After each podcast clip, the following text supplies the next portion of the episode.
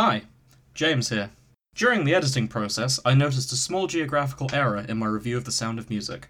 Fortunately, we have seamlessly removed these mistakes, but we apologise to the country of Switzerland nonetheless. Enjoy the show. It's Austria, you idiot.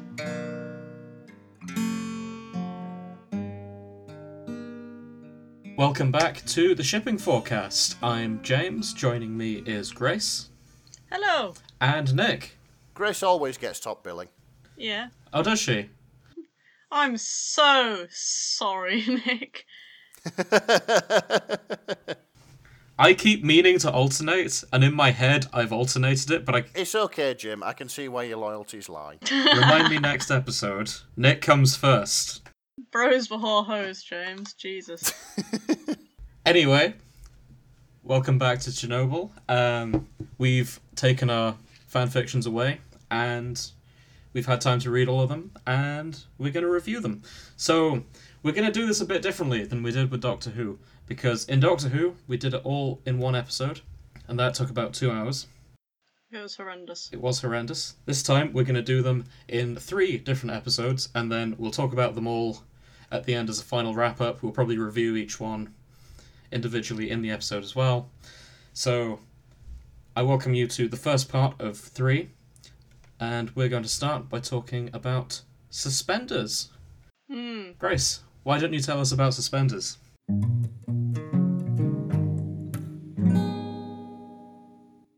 So, suspenders. Let's start off with who it's by and the summary. So, it's Suspenders, it's by Insanity Abyss. And the summary starts like this. After getting over this shocking moment, Dyatlov made his way back home, one hand still holding his pants, just in case they slip again. He did not want another incident like that one before. The situation itself was already embarrassing enough to him. It almost feels like his hard shell got some sort of dot dot dot crack. Hmm. Is has this been has this been mistagged? Because I can see an archive warning saying graphic depictions of violence. Oh. It doesn't seem it doesn't seem very violent so far. Admittedly, we have just read the summary.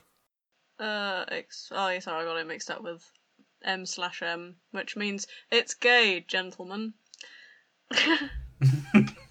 I'm shocked that we have a gay fic in Chernobyl.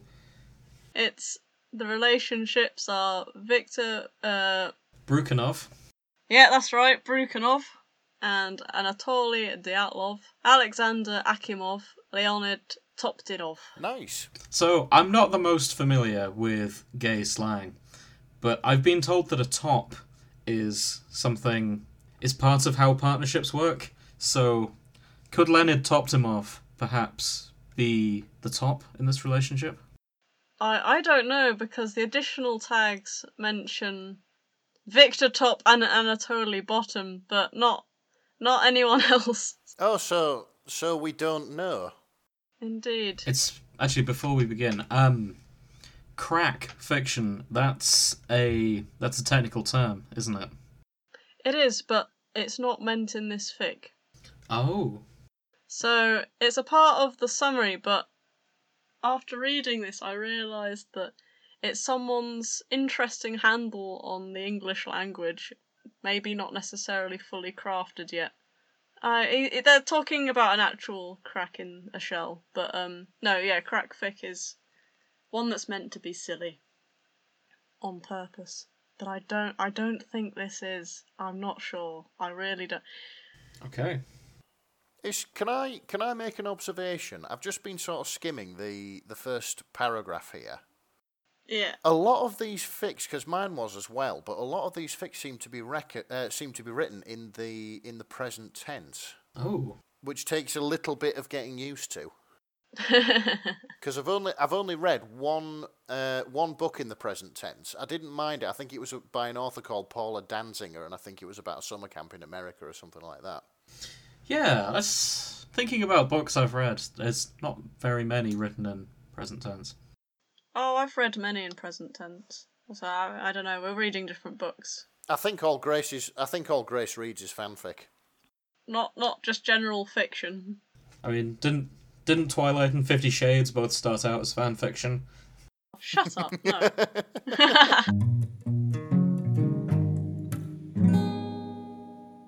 okay, so I'd like to.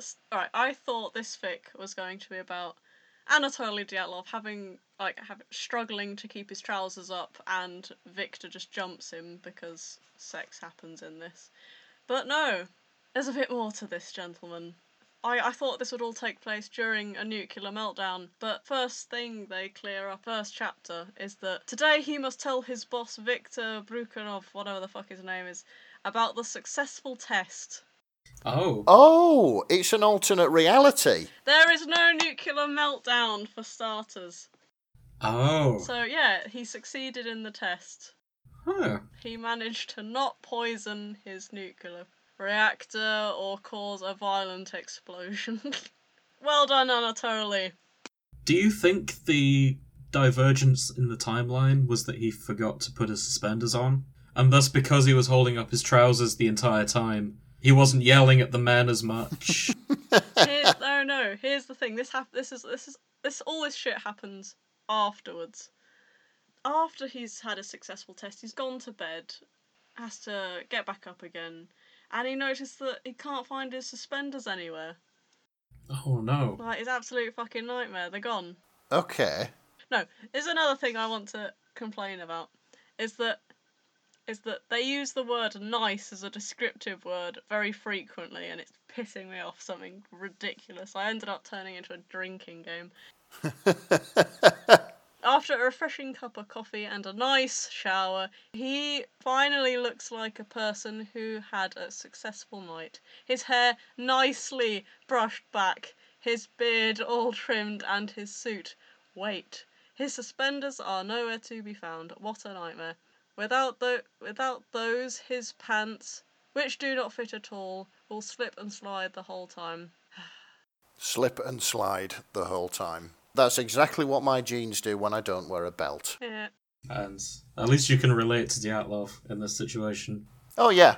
Yeah. Though he didn't have a beard. Hmm? He had a tash, Yeah. it's- but not a beard, yeah.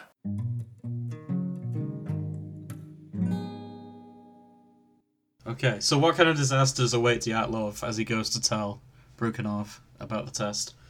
Okay, so he he, t- he was the test a success? Uh, you know, yes, comrade. Da da da da da. he looks down and he notices his pants are about to slip again, and of course they do slip again. Victor notices, and for some reason they both go to grab the trousers. and then they sort of look up and sort of blush and go, "Oh no, no, no, I'm sorry, sorry, I didn't mean to." He turns around and he goes, and uh, you know, Dyatlov is contemplating why Brukhanov is suddenly so insecure, but also suggesting at the same time, and it's like, what? I think I've had this nightmare. Really? It's what? Somebody's helping you pull your kegs up. No, where I'm in a meeting with my boss and I'm reporting on things, and suddenly my trousers just fall. And it's like, ah.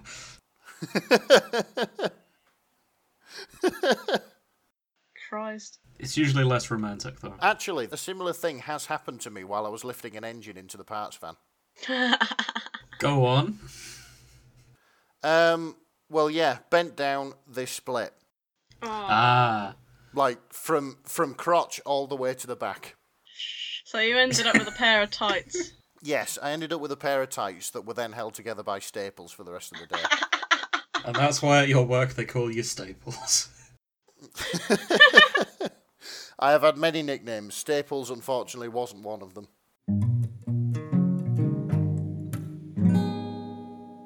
So Anatoly Dyatlov doesn't know what to do with this. He's never had a had a, a romantic love interest or friends or anything, according to this. So what does he do? He goes to his work colleagues for advice. Brave man, brave, brave man. Despite the fact it states that they all shit themselves in front of him in here, like they're really scared of him. They don't like Anatoly Dyatlov. Imagine chilling out in your house and your line manager or whatever just comes to your house for relationship advice. like your most hated work colleague just shows up, you know, Okay, but it's it's worse because, as mentioned in the tags, Akimov and and Toptunov are are banging. So they're they're in the apartment together. Leonid is hiding in the bathroom or something in the in the bedroom even. Oh yeah, I've I've just seen the last line, which is absolutely brilliant, or the last conversation. Oh, what the? Yeah. Would you like me to read it? Please do. Where, uh, where are we starting from, guys? What's... Okay, Akimov now notices what's happening at the door. He quickly rushes in front of it and slams it shut. A thud is heard, followed by a faint scream of a male voice. What was that? Dyatlov looks at Akimov, rather confused. No, nothing. He answers to Dyatlov's question. That sounded like a man falling, you know, Dyatlov continues. The sweat now dripping from Akimov's forehead intensifies. what should he say to his boss? Question mark, question mark. I got rats. Rats. Yes, rats. Nasty little rats. Did you name them all Leonid or just one? It's I, I think that's pretty Dyatlov. I think he'd have like a, a sarky comment to say about the whole situation. yeah, I think that. I mean, yeah, that's probably the most realistic thing I've seen in this fanfiction so far, to be honest. So, chapter 3, next to nothing happens apart from a long conversation with uh, Leonid and uh, Akimov going on about relationship stuff. They they decide to help him with his uh, situation. Oh. Yeah. So there's one thing I'm I'm liking in this, and it was unusual watching the TV series because despite it being set in Russia, everyone was British in Chernobyl. But I'm noticing reading through these paragraphs, like we get to paragraph four, he's offering them tea or coffee, and it's like, okay, this is very British still. Yeah. It, it, What do yeah, but what did they drink in Russia? Vodka. Well, yeah, but not all the time. what? Are you sure? I suppose it's five o'clock somewhere. Hell, you just walked in on a romantic evening. They probably have a glass of vodka each. Yeah, they're calling each other hon and shit. It's just like, oh my god. Like the keyboard just goes, "Do you want tea or coffee?" And the top goes, "Yes, tea, thanks, hon." Yeah, yeah. This is a really British scene. Yeah, this, it is a little bit, isn't it? Yeah. It's um this this is it this is what would happen if Chernobyl was set at Drax. Yeah, this is the it's the Chernobyl Coronation Street crossover that everyone has been excited for. Yeah, that's the one. Oh, god, isn't it? So, they all meet up after work. As cute as that is, you know, work colleagues go out and they all go to a little cafe and it's it's cute and oh fuck's sake, Di- Dyatlov drives them all there and Oh, hang on. Um uh, oh, it doesn't say Hmm? I'm kind of disappointed. It, it doesn't. It doesn't tell you what um, car Dyatlov was driving. Ugh. shut up now. No, you could tell. You could tell a, a lot about the status of a man in Russia um, on what car he was driving. It's it's okay. They mention they mention Victor's car later. Oh, good. That's good. I'll look forward to that. Yeah, you'll like the description of this car. Excellent. I bet it's a Gaz Volga.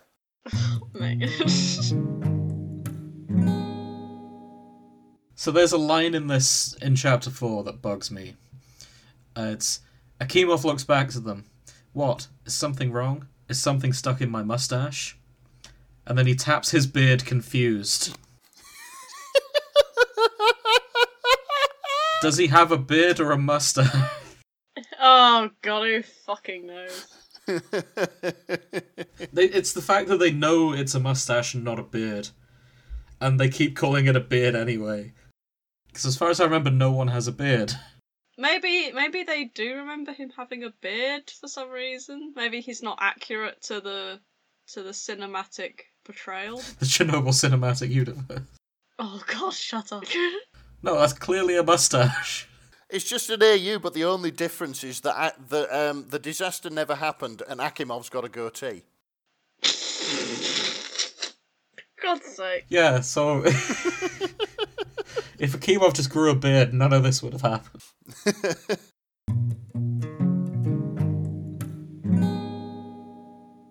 oh wow! Whoa, ho- yeah, hold on. Yeah, Did you just read the knife? Yeah, T- Toptunov's getting stabbed. look, yeah, yeah. This is where it all fucking kicks off. you see, honest to God, I was falling asleep, and then suddenly I sat bolt upright in my bed, poured a fucking bottle all over the fucking carpet, and it's like, Jesus fucking Christ, there's drama in this. Like, no wonder. Yeah, so basically, in the middle of broad daylight, some guy tries to fucking slice uh, Topton, Topton, Toptunov's throat open. Just out of nowhere as well, by the looks of it. But no, eh, but the no, but the attacker did not take Dyatlov into account, right? Oh, Oh yeah, fucking Dyatlov goes. While he was busy with Akimov and Toptop, Dyatlov took the broom of the cafe's employee and smashed it onto the man's head, who then goes to his knees and blacks out. Nobody messes with me, Dyatlov says as he watches him fall to the ground. that sound you can hear is the Soviet national anthem playing in the background.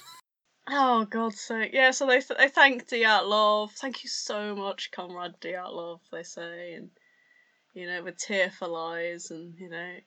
Yeah, and then, and then it says, however, this man, who attacked them, who is he? And why did he attack?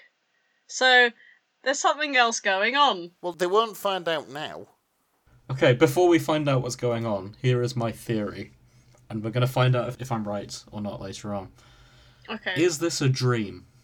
Is Dyatlov? He's getting all this hero worship. He's got the. He's got his boyfriend. His colleagues really like him. No. No, he hasn't got his boyfriend. He hasn't got his boyfriend. He's getting help to get a boyfriend, but Yeah, he's getting help, but his colleagues like him, and he stopped the explosion. I feel like this could be a dream. No, listen, listen. There was no possible explosion. Oh, Oh yeah, it didn't happen because the test was successful. Yeah, like there was there was no fucking bump in the road. that's true. But to me, this sounds like a dream Dyatlov could have had in the infirmary. Oh, it does. It really does. Like he's sat there and he's thinking about a different time, an alternate timeline, and he can't remember if Akimov has a beard or not, and that's why it's unsure. Oh, maybe. I mean, that's a that's a solid theory right there. But It's just there. It's just there, delirious, thinking, thinking about like God, that would- would make me badass. it's like when you've had an argument with someone, like, and then you think of how differently it could have gone, and you just sit and think, and I think, God, I, God, I'd have been so cool if I'd just said this, and everyone would have liked me. Yeah, if I'd have just broken the broom over his head And then he wakes up and he's in the infirmary just alone with radiation poisoning. with radiation poisoning. Okay, okay. So after this, the police take the mysterious guy away. The three blokes make their way back to Akimov's flat. So finally, Akimov returns from the kitchen with the tea for Toptunov. So he starts. So they're drinking tea again. Yeah, they're drinking tea again. What? what shall we do now? Everything is reported to the police, but there is still the possibility of danger, especially with the grant opening of the amusement park in a few days. Oh, oh, okay. That was pre. That was pre-disaster then, because the amusement park was scheduled to open. I think it was like a couple of days after the accident actually occurred. oh, okay. There's, so they've done their research on this alternate timeline. Yeah, yeah, yeah. They have. That's that's quite impressive. However, can I can I read a um can I read a line? I've just noticed it doesn't sit right with me, but it sounds like it should be um part of that chapter of Harry Potter that was written by an AI. Do you remember that one? I do. Okay. It was yeah. It was um Dyatlov, who is a nervous bundle of bricks, Yeah. still sits inside his flat. Yeah, he was as nervous as a bundle of bricks. It's an odd metaphor. To me, the take home for this chapter, though, is the amusement park's going to open and he wants to take Brukhanov with him as a date. That's the impression I get. Yeah, he's he's gonna he's gonna ask him out at the opening. Is what his plan is. Yeah. Right, he's sitting there like a nervous bundle of bricks because he's waiting for Akimov and Toptunov to come get him to go to the opening together. If he comes too late to the celebrations, oh, God, Bry. Brukhanov. It's Brukhanov. Brukhanov. Hey! Brukhanov will. Why can't they just call him Victor for fuck's sake? It's just. Oh, everything else is English. Make it easier for me. They learnt to spell it and they're going with it.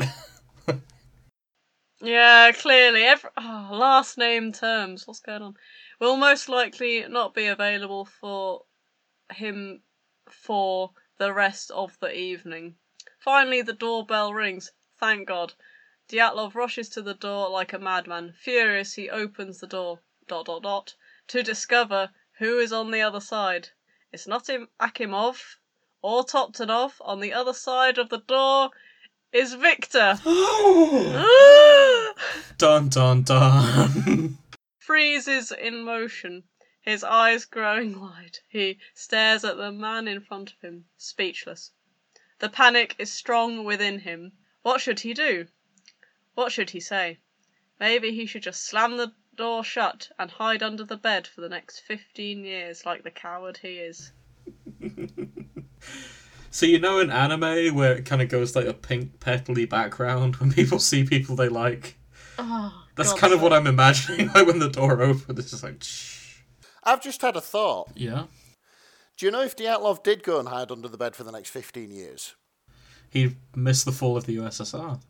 Yeah, but wouldn't the Chernobyl be- disaster be prevented? Oh, maybe. So indirectly, it is Bruk- uh, Brukhanov's fault, and that's why he was in the dock with Dyatlov. This is a strange timeline. So have you been looking at the comment section, by the way? I, I decided not to. I just had a quick look, and there's one comment that caught my attention, and it says, "Oh whoa, I love it." Lesson three. Brukhanov and Dyatlov is my favourite ship from the whole series. That's a funny way of spelling Shcherbina and Legasov. They definitely have a controversial opinion. Okay, so opens the door. It's Victor. Good evening, comrade, he says. Victor smiles. He carries a single rose with him, holding it up towards the Oh, Brukhanov. I was wondering if you want to spend me company at the opening ceremony today. Dyatlov takes a step back. What did he just say to him? The utter confusion is written all over his face. He is not prepared for this. Luckily, this time he has his suspenders, and they sit yes. ti all tight to keep his pants up. Hey, well done. So I have a question. So just thinking back to the last chapter, Dyatlov is at Akimov's flat. Last we check, he doesn't go home. How did Brukhanov find him? I don't. Um, there's a, no, the, uh, no, hang on. The, the must, there must be a little bit of writing which says that he goes home to his own flat. Yeah, I'm just having a look because I smell a plot hole. If this is the only plot hole you've smelt, then you're nose blind. Oh, hang on a sec. It's um, uh, the days pass and May finally arrives. Okay, yeah, Yeah. fair enough. Well, I'm kind of hoping that Dyatlov hasn't just gone into Akimov's flat and just refused to leave for You months. never know. so Brukhanov shows up with a rose. Okay, yeah, he shows up with a rose and he takes him off out. He's got his suspenders on. He's got his he's ready. He's ready for this date. He's had he's had time. so fucking ready. Relax, comrade, no worries, I won't bite. He giggles. Heads downstairs together with his man. Dyatlov still can't believe what's happening to him. They make their way down into Victor's fancy car. Oh, Oh. Dyatlov looks around inside the car. There might just be this one chance to investigate what secrets may hide here. But there is nothing much to see, sadly. The car is all clean and tidy, besides a few recently smoked cigarettes There is nothing to report. Well, that's historically inaccurate. It was the Soviet. It was the Soviet Union. There were no fancy cars. But I'm glad, like, you got to know what kind of car he had. It was a fancy car. I told you you'd like it. I would have preferred a make and model, but that'll do.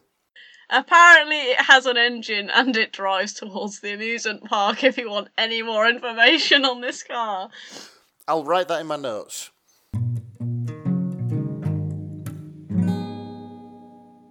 Okay, so basically, Dyatlov and Victor end up on stage. Yeah, why does that happen? He gets Dyat- he gets Dyatlov to cut the ribbon for the opening ceremony. Huh. Of the amusement park. Yeah, That makes sense. Because um, Viktor Brukhanov, uh, his sort of task wasn't just to uh, um, like uh, oversee the construction of the power plant, but also Pripyat itself. Oh. So that would make sense why he was up there. So of course his date gets to open the. Okay. Well, I mean, I think the plan was for him to do it, but he was like, "No, this is all romantic," and Okay, yeah. So so they head to the to the big wheel, uh, and you know they're they're looking out over the forests and rivers of Pripyat and everything. Oh. Anatoly, Victor asks him from aside. Dyatlov looks at him again with a shocked expression. No one called him by his actual name for such a long time. It felt strange to hear it again, and out of Victor's mouth it gains even more special tone. Yes, he then answers, cheeks flushing. And then they smooch. Yeah, then they smooch. Yeah, there's. I mean, there's a bit. There's a big old speech by Victor first. Oh, can I can I read a bit of this? I th- I think I've seen the bit that you're going to read. I don't know what came over me, but at the moment your pants dropped, I felt the need to give you a helping hand. I was so embarrassed that day. I could not contain myself. I felt guilty. Please forgive me. this is is this the most romantic thing we've read on this podcast? God, it might. I don't know. Ugh. So far, maybe.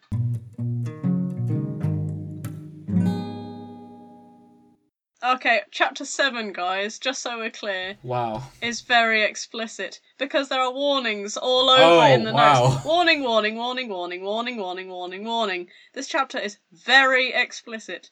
If you are soft spoken and cannot handle mature slash explicit content, I ask you to skip this chapter. Thank you. Is anyone is anyone here soft spoken and cannot handle mature slash explicit content? Turn away. Okay, I'm I'm out. So, How explicit is this going to get? because in which Amy grows a penis did not have this many warnings. Hang on a minute. Something's just come to me, right? This is made all the more awkward by the fact that Victor Brukhanov has a wife. Ha! Oh shit. Didn't know that. Not in this, I suppose. Not in this alternate universe where Akimov has a beard.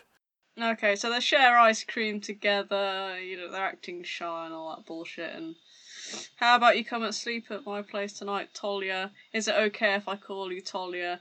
Or does it make you feel uncomfortable? Victor asks with a gentle smile on his lips. But yeah, Dyatlov agrees. He takes Dyatlov's hand again, standing up, dragging the other man with him, gentle. His movement is smooth and angelic. It's like a trance, and Dyatlov just follows with it.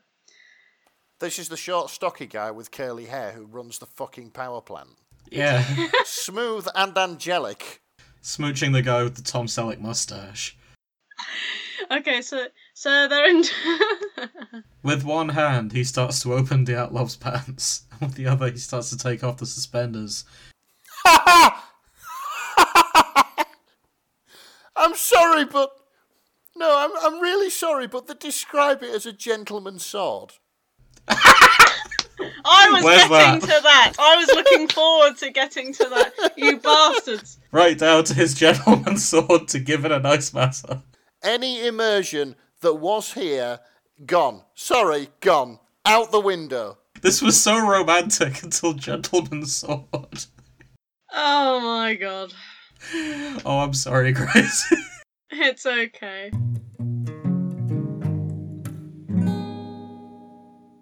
So- because we're reading it, and of course I've just realised no one fucking knows what's going on because we're reading it and not actually saying what's happening. They've gone back to Victor's flat. They are kissing and having the sex. Okay, right? Gentleman's sword is out, and swollen penis is also out. Okay. On gas. Feelings are like roller coasters uh, in a positive way. in a swift movement, Victor then takes his suspenders again, grabbing Dyatlov's arms and pulling them up to the head of the bed, tying both hands there. Dyatlov opens his eyes again, wondering what's going on. huh. Victor stands up and taking the other pair of suspenders that belong, belong to Dyatlov and returns to the man on the bed. So he's oh. With force, Victor jumps onto Dyatlov, piercing him down to the bed and wrapping the suspenders around the neck of Dyatlov. Dyatlov, on the other hand, opens his eyes wide in fear. Is that some weird sex practice he's not aware of? But against what he expected, Victor ties the suspenders tighter and tighter without mercy or hesitation. Dyatlov starts to choke. He can't move or breathe anymore. He closes his eyes, losing consciousness. Blackout. Did this just turn into a snuff fic? Yeah. No, it hasn't. Shall I tell you why? Because chapter 8 the window breaks with a loud clanging noise. Shards of glass fall to the ground right next to the bed. A slender figure, dressed completely in black, breaks through the said window. His face is covered with a black bandana, protection glasses, and a beanie. What? With a forceful swing, he slams Victor off of Dyatlov, taking a knife and cuts both pairs of suspenders to free Dyatlov. so can we just process what's happened here? no, because this is how I processed this. It just hit me like a fucking brick. Let okay, let me stop and process this. okay. They're having sex. The Yeah. gentleman's sword is out. Yeah. They're doing their thing. Yeah. Brukhanov starts choking Dyatlov with his own suspenders. Yes. Who just lays there and takes it? Just lays there and takes this. They didn't set up a safe word. This is very bad kink. Yeah. A ninja has just broken through the window. Essentially, a Russian ninja has just broken through the window. what is this thing? Never mind that. How, however, how did he get in? Like, it's an apartment. How many stories is he up? yeah, he, I assume he just swung through James Bond style, like from the other building. I don't know.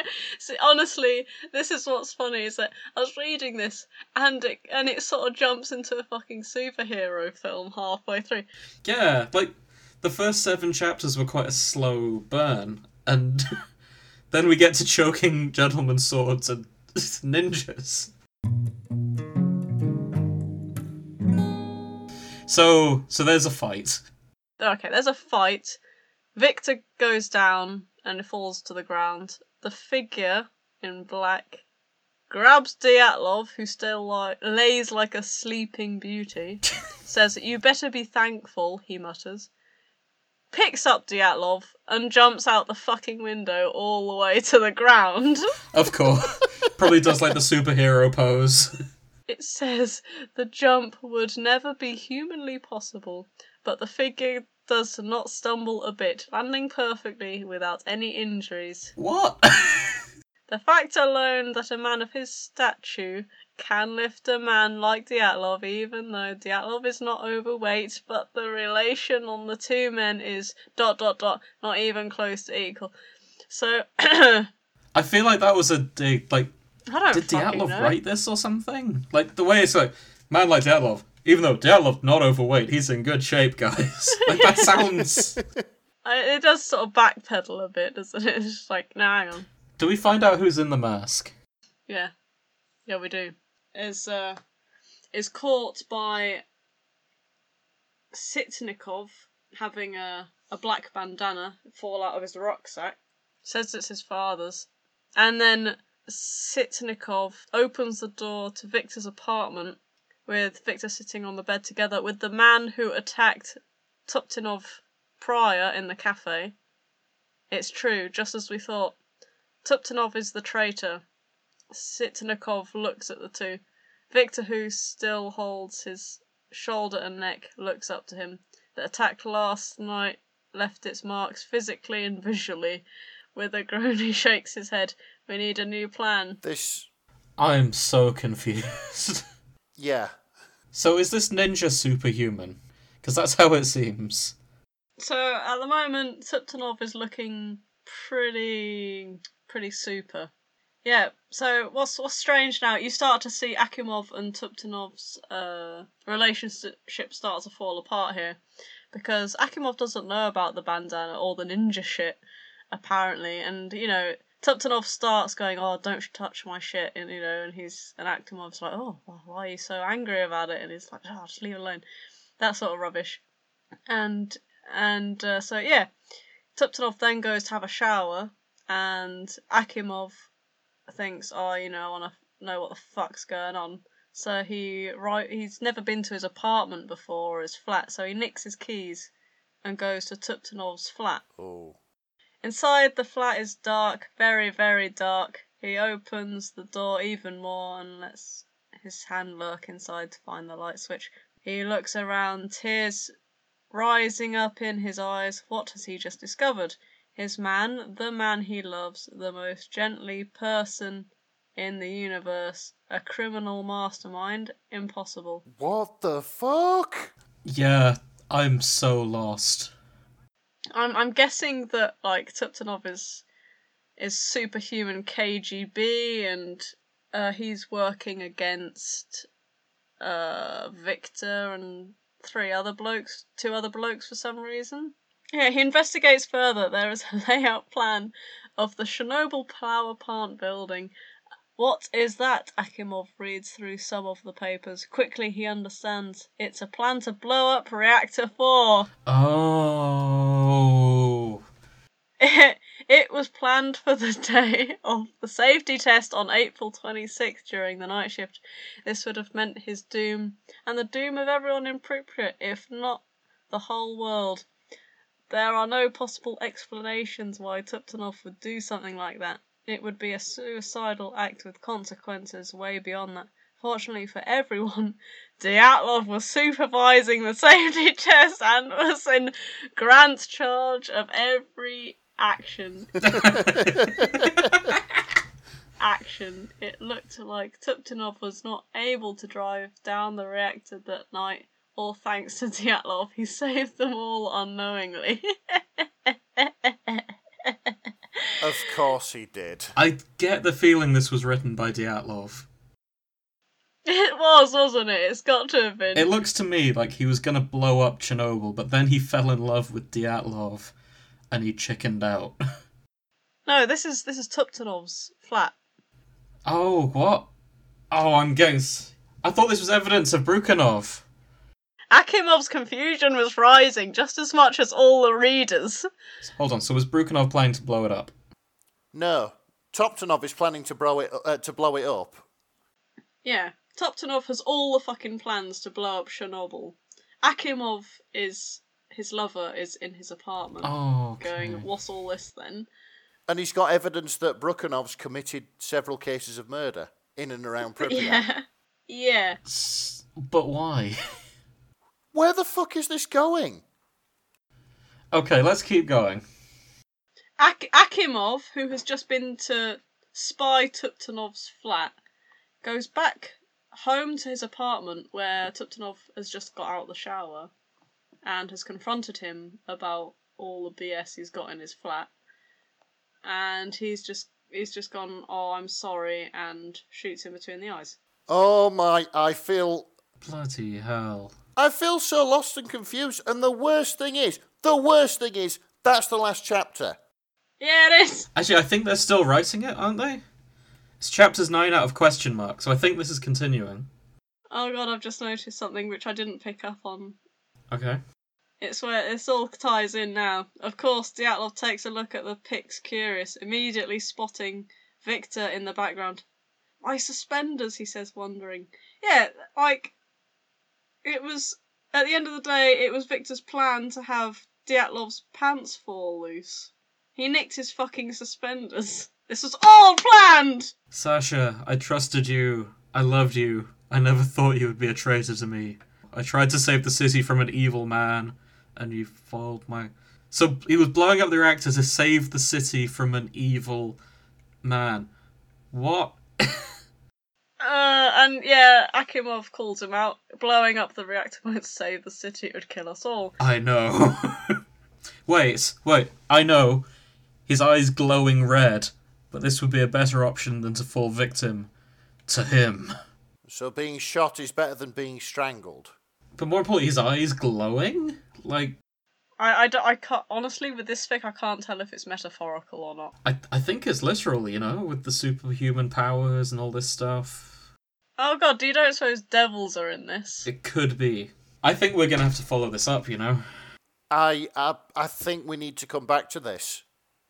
I feel lost and confused, and I will not be satisfied until I know what happens and uh, just know what the fuck is going on here. So, Insanity Abyss, if you happen to be listening to this, please update.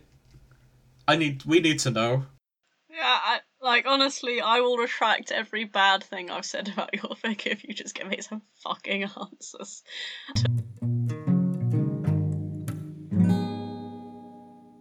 So, are we ready to do reviews, Grace? Reviews. Oh my god. Yeah. So, uh in terms of romance, how do you rate it out of 5?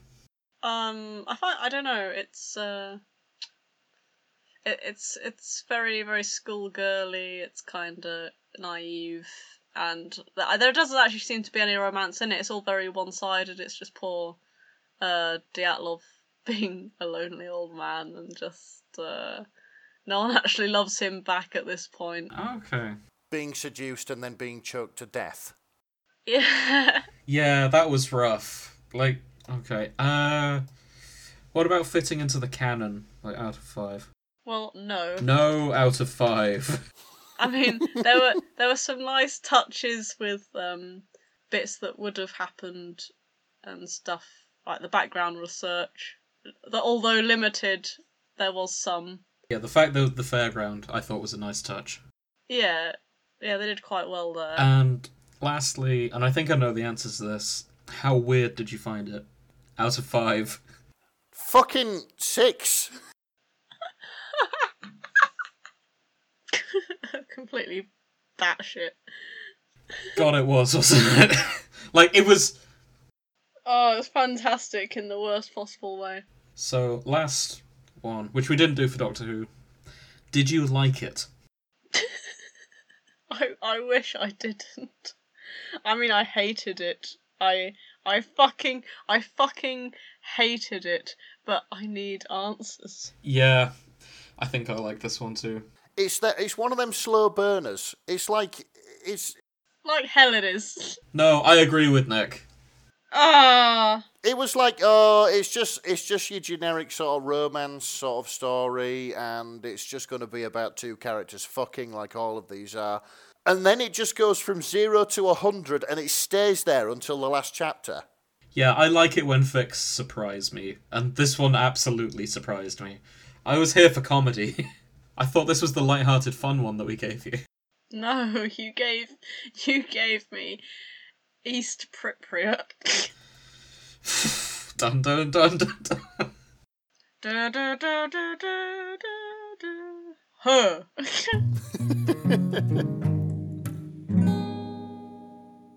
Okay, so let's wrap up this episode with a more light-hearted one. Are we ready for that? As ready as I'll ever be. So, I spent the weekend watching The Sound of Music. And I say the weekend, it took two sittings because this film is three hours long, and I didn't realise that when I started it out. So, strap yourselves in as I tell the story of the baddest bitch in Austria. Maria von Trapp. Nobody has ever said that about the sound of music before. the baddest bitch in Austria. Well, well, they obviously weren't watching the same film I was because honestly, she proves herself a pretty bad bitch the whole way through. Did you enjoy it? We'll get to that when I do my review. So that's a yes. so it starts out with Maria. You'll probably realize this calling her Maria von Trapp is a spoiler in of itself, Uh, we're just going to call her Maria for now. She is living as a nun. She's not actually a nun. Yes, she's training to become a nun. She is a postulant, is the technical term. And they, the other nuns want rid of her. There's a whole song about how she would be terrible here, and one of them defends her and says, "Oh, well, she makes me laugh," but that's the only redeeming feature they can think of her. She, they send her out to go live with with the captain, Captain Von Trapp. Turns out this guy, he's been getting around. He has seven kids, and she has to help look after all of them. And they are the littlest shits you have ever seen on screen. Like, they give her a really hard time. so, to establish dominance, she takes the she takes the curtains in the house and she cuts them up into outfits for the kids What? and she forces them to wear them. So, bit of background on this: Captain Von Trapp, he wouldn't let them have clothes for playing around, and she insists that they need to have clothes that they can play around in. And this is relevant to the fic that we're going to cover later on. Just just hang on a second. I can't believe I'm doing this because this was like a triple the triple A movie of its time, right? But didn't Captain Von Trapp walk in at any point and go, "What the fuck have you done to my curtains?" No, he was on a business trip to Austria at the time. But what happens when he comes back? He doesn't care in the end. Like he sees them dressed up in the clothes and he's like, "Man, those are some shit clothes. Those are hideous. Where did you get those?" And she's like, "I cut them out of your curtains." And he's just like, "What?" and you think that would be fired on the spot, but she actually gets to stay for another weekend to then win him back. And obviously they get married later on, but were it me, I would have kicked her out on the spot for fucking up my curtains. This I'm really sorry. This is fucking weirder than suspenders. No, it's not. no, it's not. Not yet. Anyhow, putting the kids in these ugly clothes makes them behave. Like she properly establishes dominance by make forcing them to dress up looking completely daft. Also, she teaches them to sing, which is kind of a side part in the story. It doesn't really come up that much, but yeah, she teaches them to sing. There's all this do re mi stuff. So anyway, there's a party later on. They cu- it very much cuts to the party after all of this debacle with the clothes, and we meet our other villain, who is the the third corner in this love triangle, whose name is Baroness Elsa von Schraeder, which to me sounds like a villain name. I don't know about you guys. Yeah. She sounds very Austrian. Yeah, I think she is Austrian, and they. Maria and the Baroness vie for Captain Von Trapp's affections, and the Captain's set to marry the Baroness, and for some reason the Baroness changes her mind. Like, she sees them being all doe eyed at each other, and she goes, You know what? I don't want to get in the way of this. I'm just gonna leave. That's convenient. Yeah, this is the most anticlimactic villain setup I'd ever seen. Like, there's a brief moment where she's trying to convince Maria to leave. Does, does that really make her a villain or just a, a woman? She's not really a villain, is she? Come on. Yeah, but if you go look at a picture of Baroness Elsa von Schraeder, she's got this proper, like, femme fatale villain outfit going on. Oh, she's just pretty. Yeah, all the signs said villain, but it turns out she was just pretty. I'll re- I'll I'll remember that. The pretty ones, the villains. Mm, usually. That's why Hitler was so gorgeous. We'll get to the Nazis later, but first, first there's a wedding, and this is when, this is when Maria von Trapp proves she's the baddest bitch, in Austria. And this is why I think she's the baddest bitch. bitch in Austria. You enjoyed this, didn't you? She had a wedding at the nunnery she grew up in. Okay. So, so look at this. She has gone from someone even the nuns didn't want, like a poor lass who they think is going to go nowhere, goes away for six months, comes back with the handsomest man in all of Austria. this rich captain, and she marries him for all of those girls to see, and she's just like, "Suck it up, suck it up, scrubs." Suck it, virgins. look at look at look at the man meat I've just got with. Indeed. Just so she goes all the way back to the nunnery where she was kicked out just to shit on them. Yeah, like she may as well just T pose down the aisle, to be honest, because